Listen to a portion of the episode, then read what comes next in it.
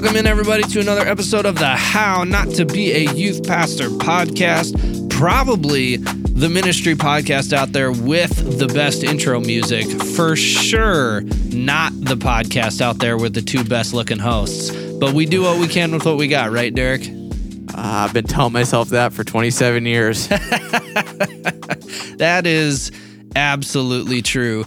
Uh, we learn every day how not to be youth pastors. Yep. We don't learn. We have yet to figure out how to just magically make ourselves Look better. look better. Yeah. Uh, but you know, we we work with what we got. Shout out to our wives for putting up with what we have. not only our personality and our mannerisms, but our appearances. It can't be easy. No, I know it's not. I know it's not. My Yeah. wife married me for my money. Well, jokes on her because you're in ministry. uh, I yeah, I joke about the exact same thing with my wife, but we're in ministry, so what are you gonna do? We have a lot of eternal treasure waiting for us. I sure hope so because it's not here. what did we just talk about last episode? Was it tithing? Tithing, yeah. okay, perfect. Yeah, that sounds about right. Done Uh, deal. Yeah, Wow. Awkward pauses. We're good at I was that. waiting for you to ask the quick question. Oh, you want me to ask it? That's yeah, fine. it's Okay. your question. Done deal. All right, Kyle. I know this happened to you a lot. Yep, When you were bored in a college classroom yep. and the professor's going on about God knows what, Mm-hmm. what did you do or what did you use to occupy your time? So first of all, I went to a Christian university, so typically the professor was going on about God. Yep. Uh, Don't don't even tell me for a second you didn't. That doesn't mean I paid attention the whole time. Uh, there was one specific class uh, called church history Yep. uh, where I, um, I mean, it was the the class covered church history. Uh, like a lot of it was about the Reformation, Martin Luther, Yep. ninety five theses, all that stuff. Yep. The problem is that I went to a Catholic grade school and a Catholic high school. And so we had studied, like, I had already, I knew all of this stuff Yeah. and I had spent time studying all this stuff. So I was really bored. So this was, uh, I don't remember if this was like in the days where AirPods and other completely wireless headphones were uh, the norm, but it definitely was in the days before your boy could afford them. Yep. And so what I would do is, you know, sit in the back, obviously, throw on a hoodie, You did not.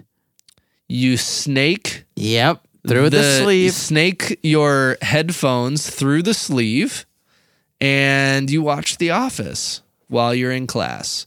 Uh, that uh, that was the magic formula.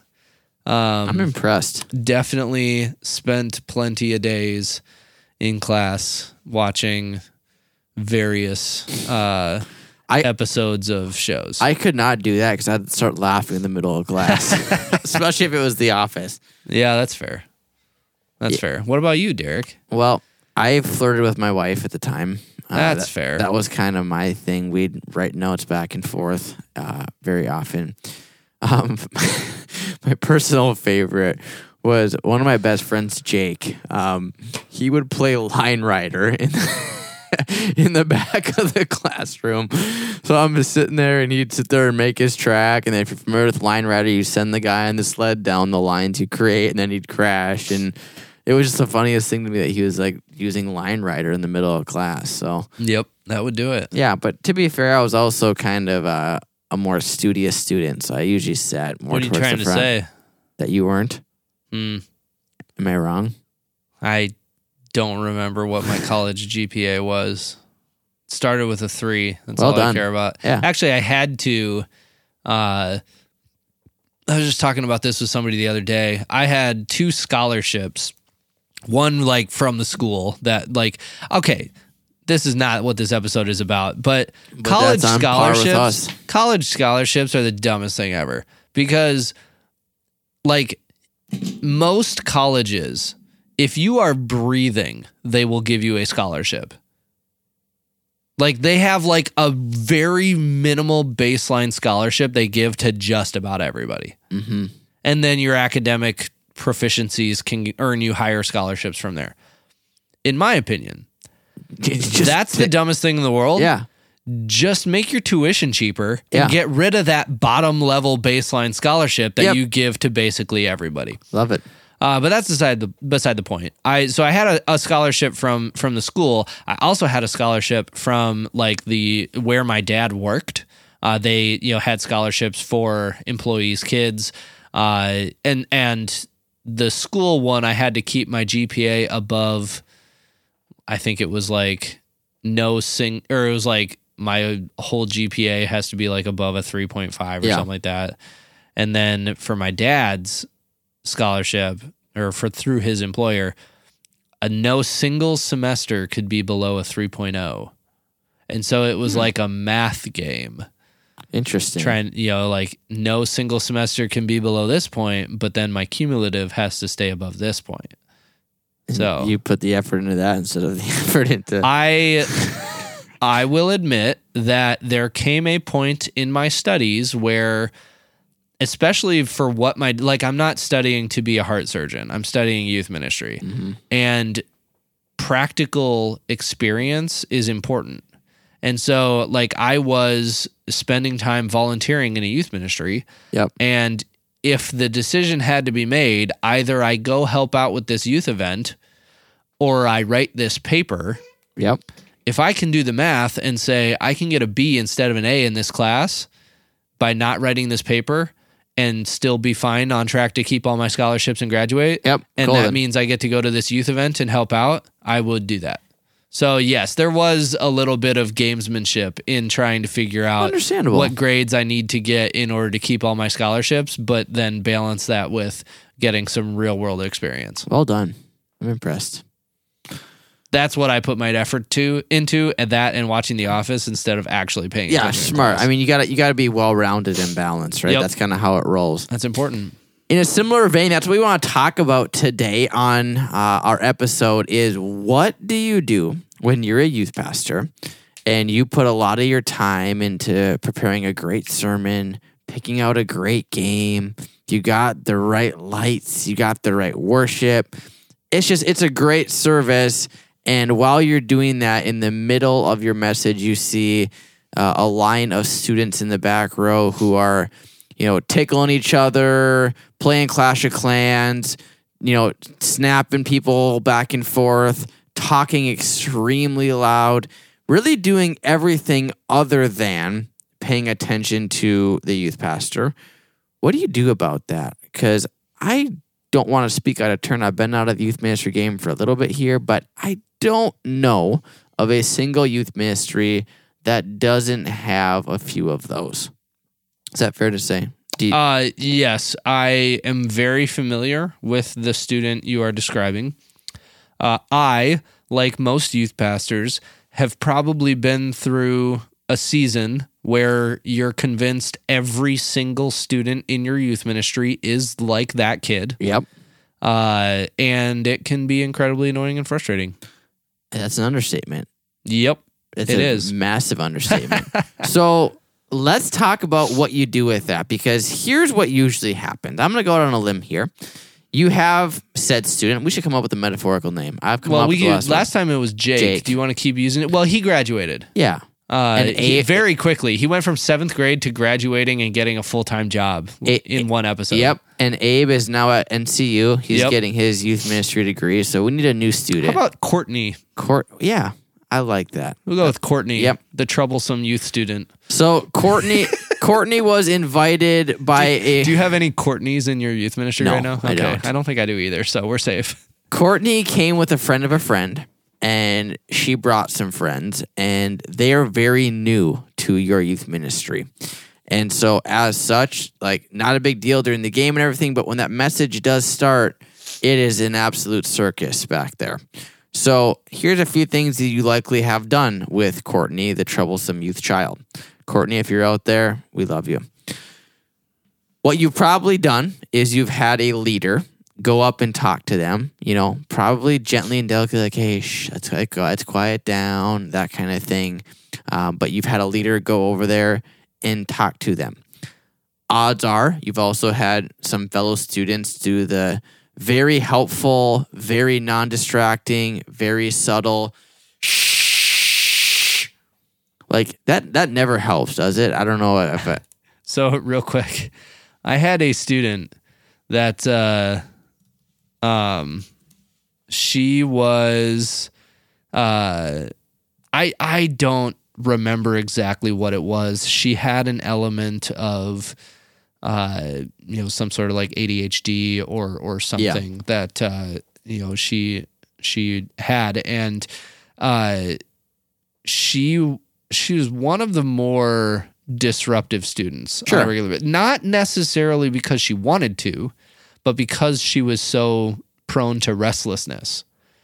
Well, she also found it very triggering when like like the sound shh is very triggering for her. interesting. And I was like, what do you want me to do? Right. Like, I need like I now I have to find alternative ways to ask you to be quiet because like I'm not allowed to shush you in the No, I prefer you say, "Hey, shut up." way to well that would that feels like it would be more counterproductive Yeah. than productive but uh That- that's yeah new it one. was it was weird and I and I was like I feel like it, are you actually triggered by this or is this a situation where you're saying this to try to Trigger you. just allow yourself more room to be disruptive Right.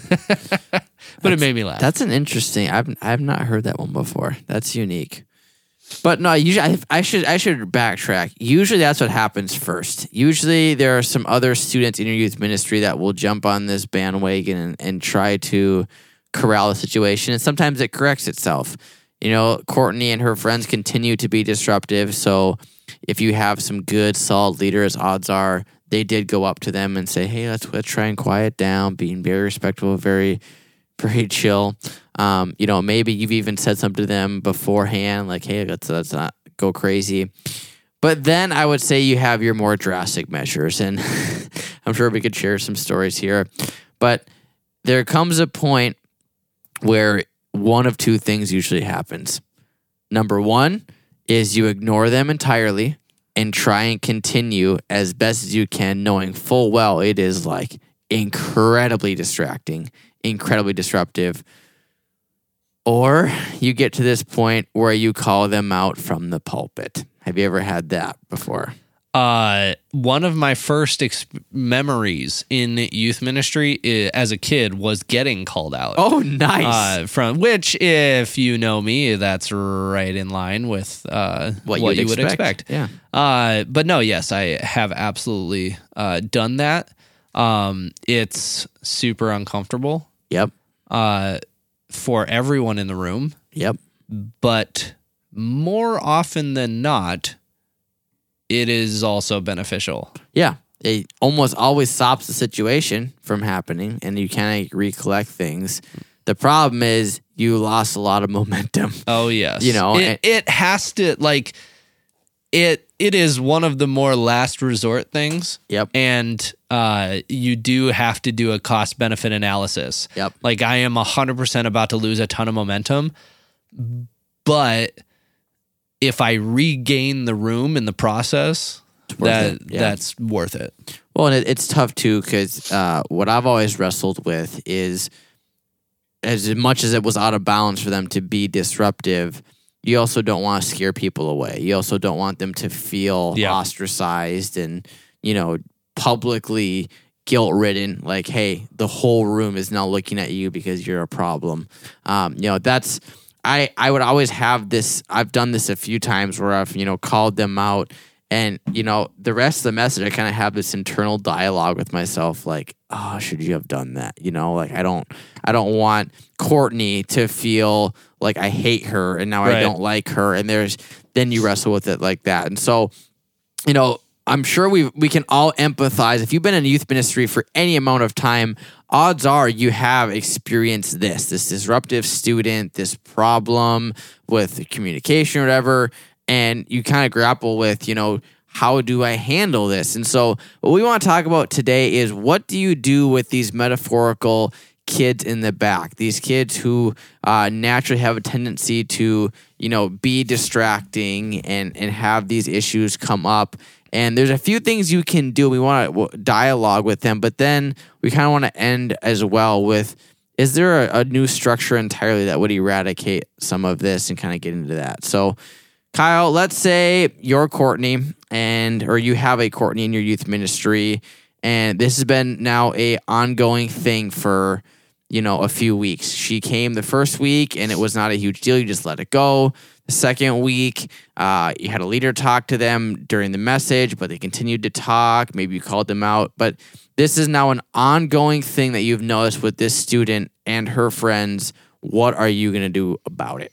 Yeah, so I think that you know the first first step is is always um, grace.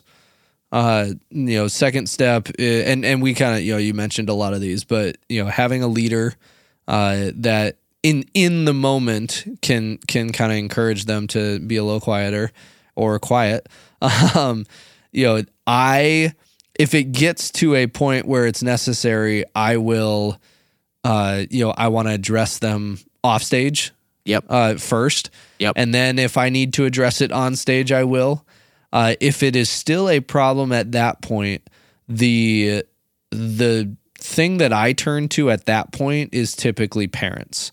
Sure. Uh, you know, if if it is a student where I know the parents, or at least I have contact information for the parents, uh, I will um, I will get them you know on the phone and and kind of just explain here's what I'm seeing. Uh, and and I've had that conversation before, and it it goes better than you'd think it would. Sure. In in most cases where, uh, you know, parents want to be informed. Most parents want to be informed. Uh, and you know, it, there's been some cases where, uh, you know, that behavior was completely out of line with you know how they behave elsewhere and you know it was something the parents were able to address and like why is it that you know you behave like this there and not elsewhere well it's be, turned out it's because there was a certain friend that influenced yep. that behavior yep. uh, at church where they didn't you know because they didn't go to the same school or you know whatever and so that's where i think um i, I think that parent conversation is is one that uh, a lot of youth pastors are afraid to have. Yep. Uh, but if you have, I don't think you have to have a firm relationship with the parent. Sure. Uh, but if you have the contact information for the parent, uh, you know, you can you can have that conversation. And if the parent goes to church, it should be a pretty easy conversation. If the parent does not go to church, I think you just attack it from a slightly different angle of uh, you know, maybe it's hey, the, like we love having Courtney here, uh, but what she's doing is the behavior she's exhibiting is really disruptive to the people around yeah. her. Uh, you know, you don't have to get into a lot of the theological or you know, this is how you act in church thing, but it's the same thing in school. If you have a kid that's very disruptive to yep. the kids next to you wanting to learn, it makes it difficult for them to learn how do you how do you approach that conversation with a parent? Do you say, "Hey, you know, I'm I'm I'm uh, let's say it's someone that you don't know in your church because like if you if it's someone you know in church there's a whole different context whole yeah. different avenue that that will just feel more natural to you but let's say you're calling courtney's parents who you've never actually met maybe seen them as they drive away and drop off courtney and her friends or whatever but you know, hey, you call them and say, here's here's what's going on. How do you approach that? Is that something you know? Hey, I'm I'm I'm Pastor Kyle, and just want to call and check in. Is, is there something that you know that you see, or is it something that you're more pointed like, hey, I just wanted to call and address something that I've been seeing, and kind of go about it that way? Yeah, I think that one of the bigger things is uh, just like, hey, the I'm seeing some behavior from Courtney on Wednesday nights that uh, you know is is kind of disruptive mm-hmm. uh, and and concerning, and I just wanted to you know connect with you guys and talk about it. Uh, and you know, I, I don't want to blow it out of proportion. Right. Like, hey, Courtney is, uh, you know, Courtney's doing some stuff on Wednesday nights that I'm super concerned about. It's very disturbing. Yeah. Uh, you know, like it disturbs those around her. Right. But using the word disturbing might, you know, bring other thoughts into parents' Right. minds of like, oh my gosh, what is my kid doing? Uh, and, and so I think that using the right words when describing it to pinpoint the seriousness of it without raising a ton of alarms in the parents' minds is uh, is a key. Yeah. Uh, exactly it. You know, and I think what I have had in my experience is usually when the parents get involved, behavior is is resolved one way or another, usually very quickly. Either student sh- you know shapes up and and life is good, you know, or or they're gone. You know, I've I've also seen that too, where sometimes when you get parents involved, um, you know, we see them for a little bit and then they are not around as much anymore until a little while later. So, whichever way it goes on, it's you know usually the parent is kind of a, a finality thing. Um, but there's there's some other things that I've I've done as well that have been helpful. Uh, you know, just because it, it is unique. before we get into that, uh, I I want to just address a a additional final step Yeah. uh, beyond having the conversation with the parent. Uh, and this might be a part of the conversation with the parent, I guess. But I want to encourage youth pastors hmm to not be afraid to ask to to have a conversation with a student and ask like hey we might need to explore you not coming for a month Yeah. Uh, you know, asking a student not to come to church is the most counterintuitive thing a youth pastor has ever done. Right. Uh, but when you are a youth pastor, you are responsible for the whole flock. You are not just only responsible for Courtney, but you're responsible for every student in that room. And when done properly in love, you can have that conversation without it ruining the entire relationship That's correct. especially if you bring to Courtney's attention all of the instances in the past where you have attempted to not get to this point. Having the one on one conversation, having a conversation with parents. Uh, you know, I, I took these different steps because I didn't want to get to this point, but your behavior has not changed. Right. And so I need to ask you to not come for four weeks or two weeks, whatever it is, Yep.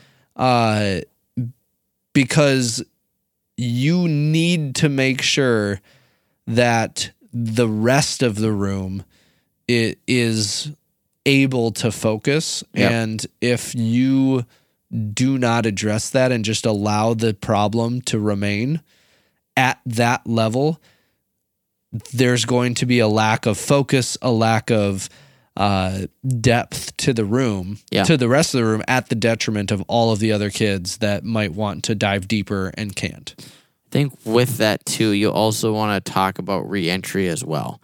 You know, because I've also seen where if this is a problem, it's one of those, hey, after four weeks, you can come back, but like, let's have a conversation either before or after, you know, service with pastor, like the pastor, Yeah. um, just to kind of confirm that everything is good there too. Just because, yeah, yes, like we're kind of putting them on timeout, but the hope here is that there's like legitimate long term change, you know, and like I feel like that accountability of sitting down with the pastoral staff is helpful to do that. And so, you know, I kind of want to take a look into that side of it for a second because yes, I feel like every solution we've talked about at this point is just eradicating the problem, right? Like let's stop the noise, let's get it taken care of.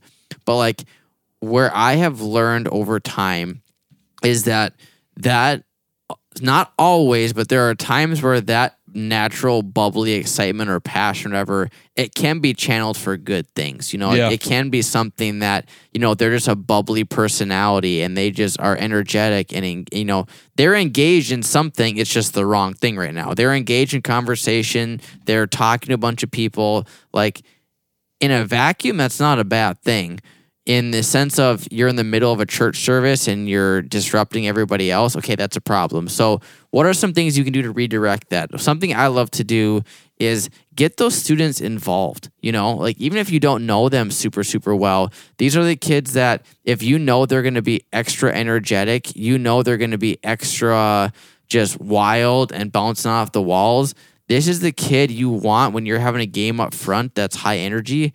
Grab this kid, right? Like let let this person get their energy out. Let them just express themselves that way, and that could de-escalate some future disruptions as well.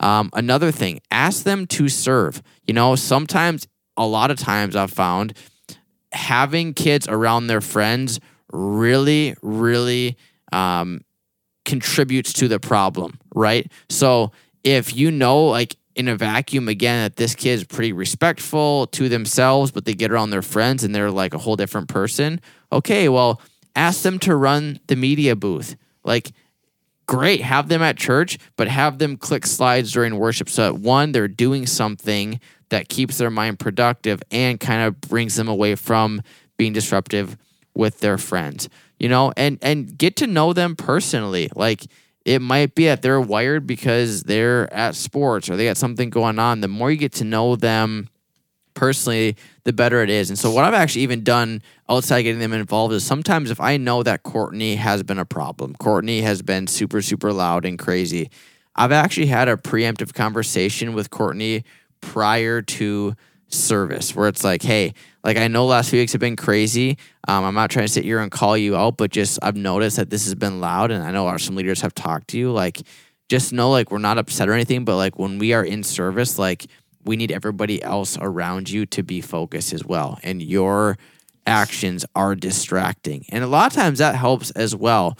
But the last thing i would say honestly is that has really really helped me is like it's up to you as the pastor to set the tone and the expectations of the room from the beginning. Yeah, like I've said this in the podcast before, but like culture is something either you create or allow. And so if you allow, you know, this disruption to be a normal thing, any kid who's in there is going to think of this is just okay, you know? And so I've said, you know, coming out of a game where everyone's kind of hyper and talking over the things, I've said, hey, here's the deal, you know, I really believe that what we're about to do right now, like God has something that He wants to say to somebody in this room.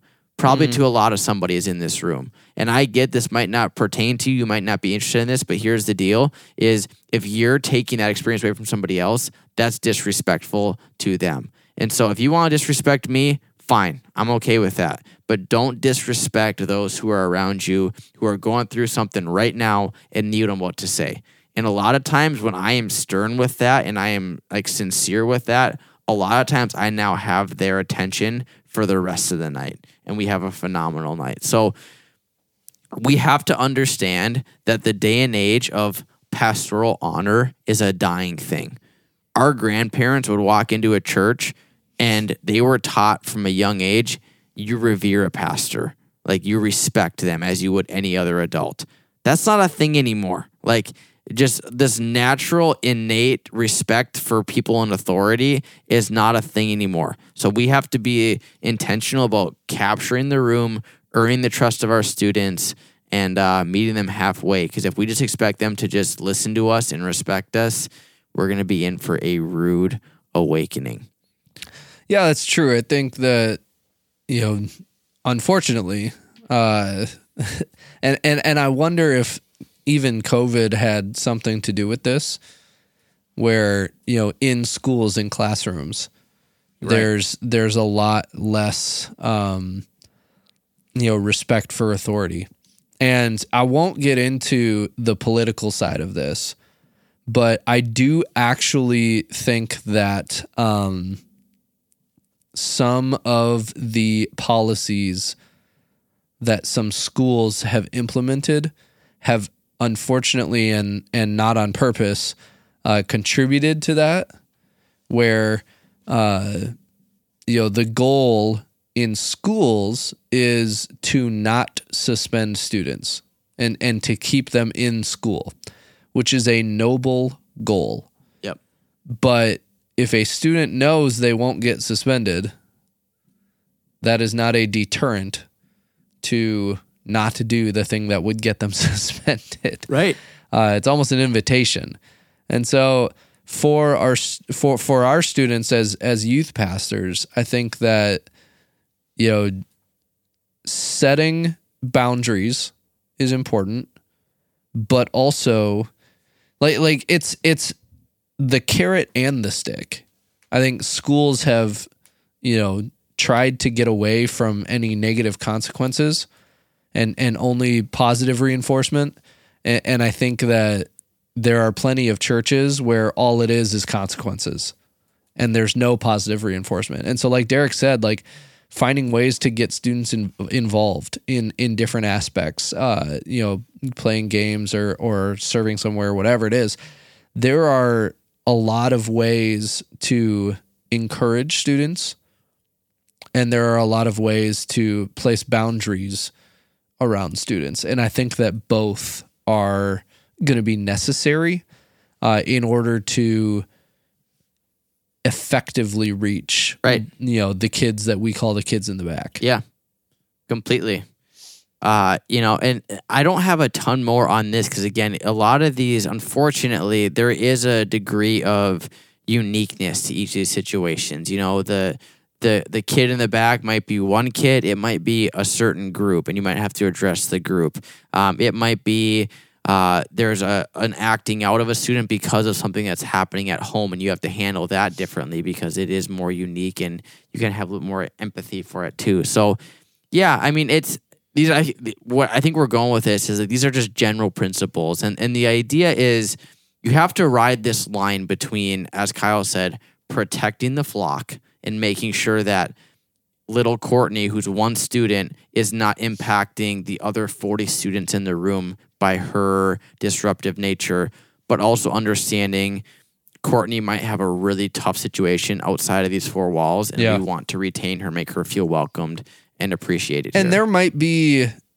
you know i want to circle back to like the goal if if if courtney needs to take a couple wednesday nights off uh you know have have an alternative. Like hey uh you know this wouldn't necessarily work for our current analogy with being a male youth pastor but you know if it's a male student like hey we might need to take a break from wednesday nights but let me take you to breakfast every wednesday morning. Uh, or or work something out with the parents where because the parents are going to need to be on board with this too because if you say to the kid you need to not come for four weeks and, And the mom and dad parents drops them off. they keep dropping them off that's a problem uh, but if you work it out where like hey instead of him coming on wednesday nights i want to you know grab breakfast with him every saturday morning or you know whatever it is uh, you know i'll pick him up you know for four weeks instead of coming to youth on wednesday i'll pick him up after school tuesday we'll go get ice cream and just chat about life yeah, and it's still investing into that Completely. kid. Yeah. it just looks a little bit different Yeah. Well, it's such a good segue into what I want to finish with this is is the current model of youth ministry working? Right? And what I mean by that, the current model of youth ministry, every youth ministry is different, but by and large, here's what we can probably expect happens at 95% of youth ministries around the country.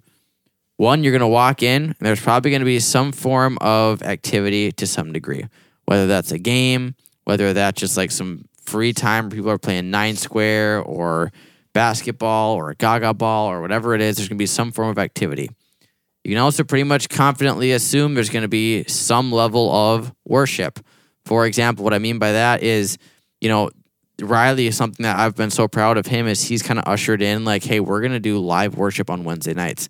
That was something I could never actually tie down in a, my tenure in my youth ministry uh, in terms of live worship band leading kids in worship. Now, where I circle back though is we always had a worship response time where I had worship music on a screen that was played from YouTube or something of that nature. So there's a level of worship there.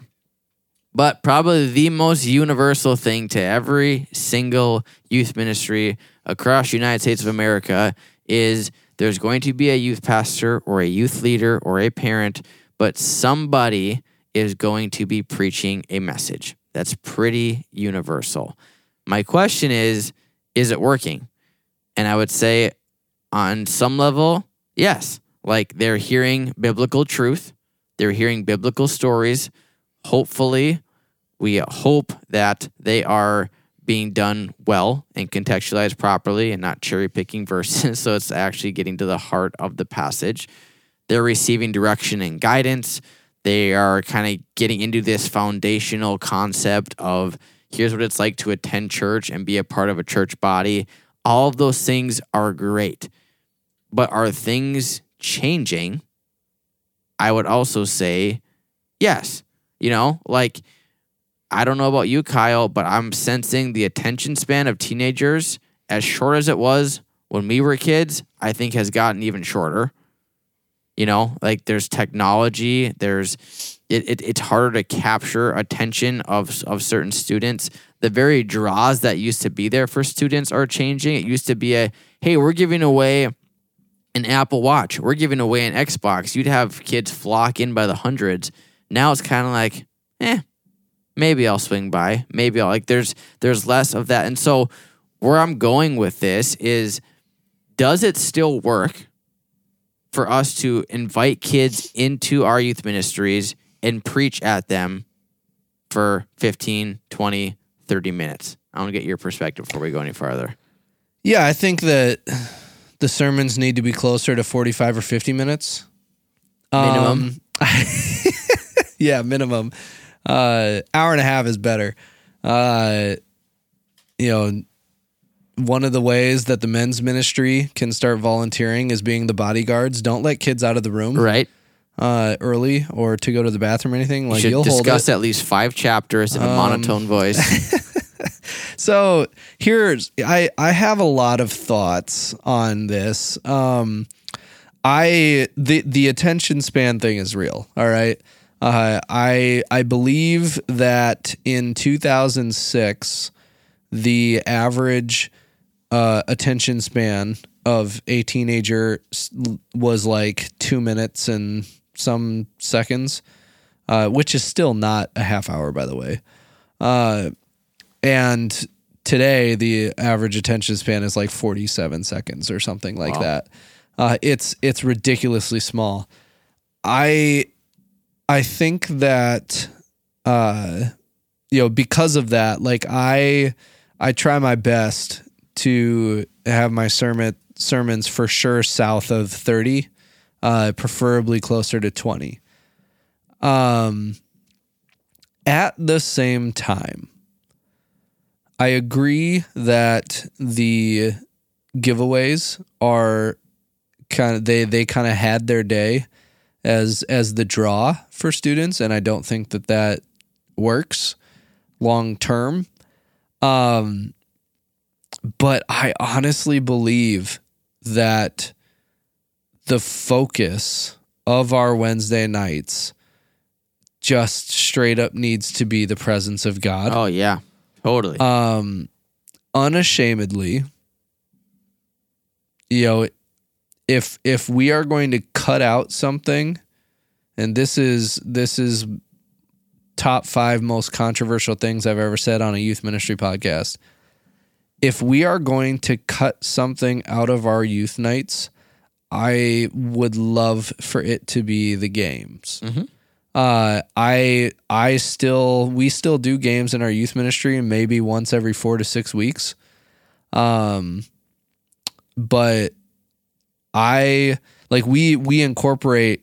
I mean, we call them connect groups, but small groups, cell groups, community groups, groups, groups, whatever you want to call it. Like every church has a different name.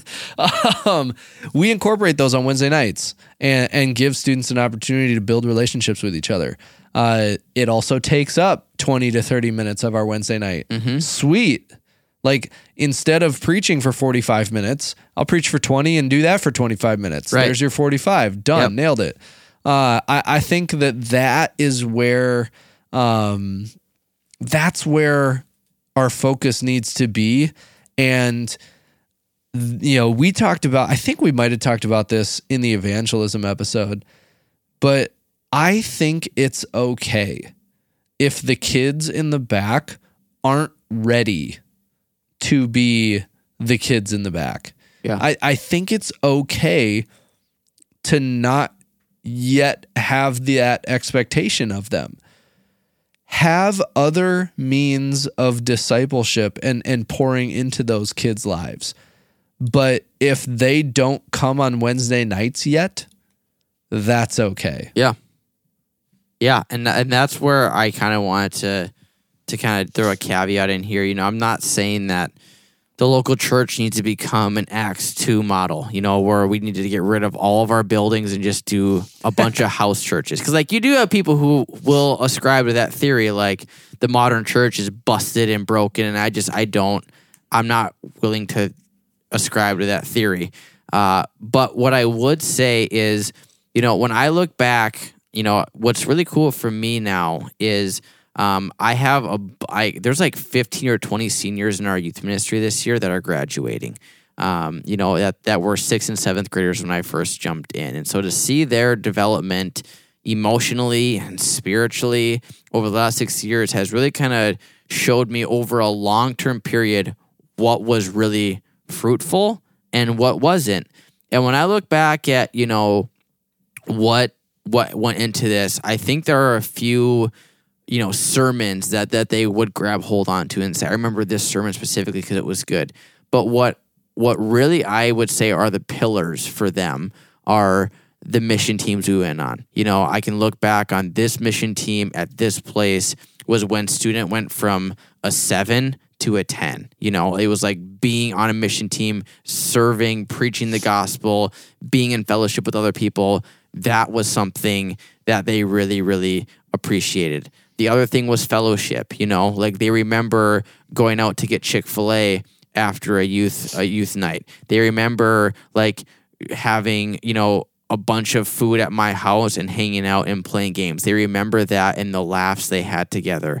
They remember those conversations in connect groups. They remember, you know, the moments when like we would teach versus preach. You know, it was so cool to have a bunch of those students in my living room a couple weeks ago and just something that one of our students said is, you know, one thing that they remember was just something I said in passing. It's something I said all the time, like in small groups or in teachings. It wasn't something I preached on necessarily, but it was just a, a foundational concept I live by. But because they hung out around me, they knew that was my thing. And so I've said this so much, but like so much of students is some things that they catch and not that we teach them, caught, not taught. You know, like they might not remember our sermons, but they remember walking in on on us in the sanctuary praying for them. They remember, you know, these different things that that happen over the course of the year. And so where I'm going with this is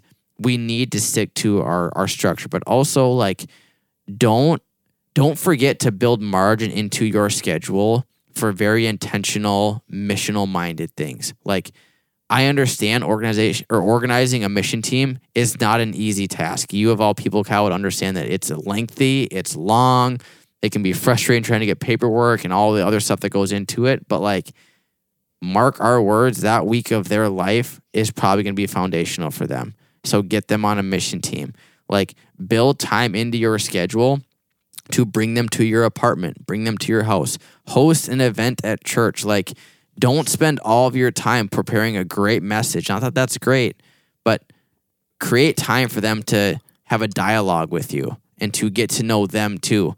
Um, and so that's just that's where I'm going with all of this. Is one of the ways to eradicate the kids in the back are to like be so invested into the kids that when they walk into your youth ministry, they're all ready to to go after God. Yeah, I think that you know this is this is going to be kind of a piece for uh, youth pastors that are in larger settings, uh, which is not normally something that we do, but not because we don't like them, but just because They're not as cool as us. it's okay. it's rarer to have advice specifically for that demographic. Sure. But for for pastors probably with youth ministries north of 50 kids. Um your like you cannot know every single kid really well and that's what your youth leaders are for. Yep. But your job is to pursue the kids on the far extremes. Sure. Um, because on the one end, you know, you have students that want to go deeper and and they want more and and their maturity is very high. And you need to invest in those students beyond what your volunteer youth leader has the capacity to do. At the same time, you know, you want your adult leaders pursuing and investing the kids in the middle, Yep. and then you go after the stragglers. Uh, you know, on on the backside, you you're investing and pursuing the kids that are up front and and want to run ahead, and you want to invest in the kids that that are you know maybe a couple steps behind So good. uh, and and let your adult leaders, uh, you know, carry the weight of the kids in the middle. Yeah, dude, I love that. I think that's fun. I don't drop the mic. I mean, that that really is Done. that that it is where it is because it's the temptation is like there are certain students like that you do like. I mean, you you can't say you don't have Yeah. favorites, you know, and so it's easy to We listen. We as youth pastors have favorites. yeah, and we're not ashamed of it. You'll never know who they are No, and they might even change until after they graduate. But like it, it's easy for those students to it sounds harsh, but monopolize your time, right? Because you just genuinely love hanging out with them. You love getting to, you know, hug them and hang out with them when they walk in the door and, and chat with them. And it's easy to just get sucked into it because they are so great. And not that you don't need to do that, but it's a lot less easy to go and hang out with that kid who doesn't want to talk to you at all. Like, hey, how are you? Good. How was school today? Fine. Cool. What else is new? Mm, Mm, I don't know. You know, like that's a lot less easy than talking to that kid that is awesome. You know, and not that that other kid's not, but you know my point. Like I, Yep. I love that. That is your job, though. Your job is to go after the extremes, and the reality is that your leaders will compensate for the middle. Dude, that is that's phenomenal. anything else? That's it. All right. Drop the mic. That does it for today's episode. Uh, thank you for joining us. We appreciate it. If you ever have questions or a thought that you think would make a great episode, uh, you can reach out to us, how not to be a youth pastor at gmail.com. Uh, and we would love to uh, love to start the dialogue. But uh, on behalf of Derek, we thank you guys so much. And I am going to uh, go reach out to a student and see if they want to chat. But really, it's just an excuse for me to get some ice cream. Goodbye. Goodbye.